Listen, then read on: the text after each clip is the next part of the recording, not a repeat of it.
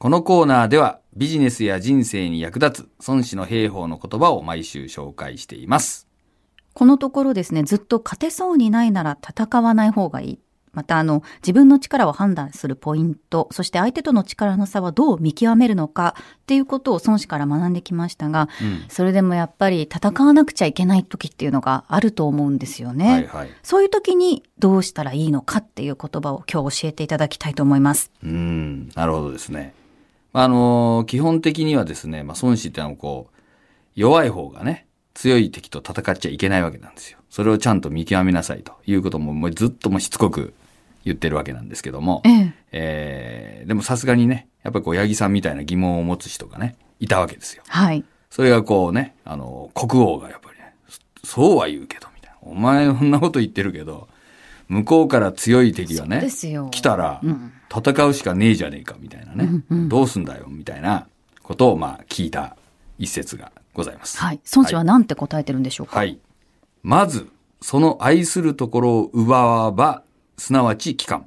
兵の情は速やかなるを主とす。人の及ばざるに乗じ、計らざるの道により、その戒めざるところを責むるなり。うーん。まずその愛するところを奪わばっていうのは、うんなんか人質かなんか取れっていうことですか？どういうことなんだろう？そう、まあね、まあ相手がその一番大切にしているところを取れとうん。いうことですね。はいそしたら、こっちの言うことを聞かざるを得ないというか、こっちの思うように動かざるを得なくなるだろうと。うん。そして、動くときにはですね、速やかなるを主とすっていうのはやっぱりスピード対応。はあ。で、えー人の及ばざるに乗じ、計らざるの道によりっていうのはですね、まあ相手がこう、来れないところとか、考えてないところ、まあそういうこうね、裏をかくような動きをして、そして、えー敵がですね、えー戒めざるところっていうのは警戒してないところをですね、一気に攻めろ、みたいな。そういう教えになります。なるほど。まあ、スピードも重視して、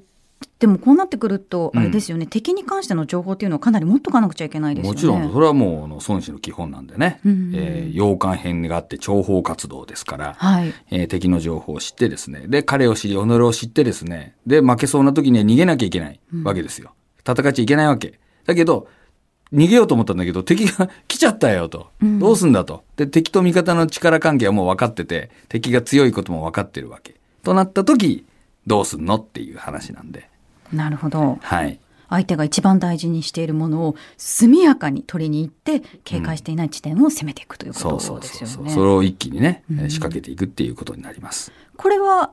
現代ビジネスに置き換えるとどういうことなんでしょうか？まあこれあのですね、まあ、いろんな考え方があるんだけど、やっぱりこう敵が、えー一番ですね、得意としてるところとか、非常にこう、えーなんていうんですかね、例えばビジネスモデル上のキーになってるところとかね、そういうところを無効化するっていうか、うん。えーことですね。例えばあの、えーわかりやすい例で言うと、えーちょっと古いけど、あのー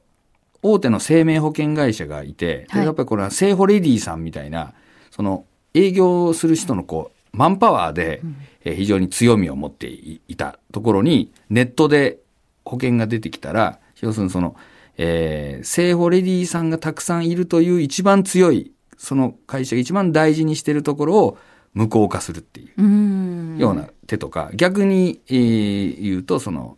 ネットが来たら、ネットのその迅速性とかあるじゃない？この簡単さとかいうのに対して、えー今度はそのリアルにヒューマンな、そのハイタッチというか、うん。えー密着をそれこそして、まあちょっと今コロナでそれはしにくいかもしれないんだけど、まあそういうふうにやっていくことによって、その敵の一番強いところを無効化していくみたいな。まあそういうふうに考えたらいいんですね。うん。なるほど。はい。ポイントとなってくるのは、やはりその攻め込まれた小さい方としては、うん。速さっていうところになってくるんでしょうか？普通はその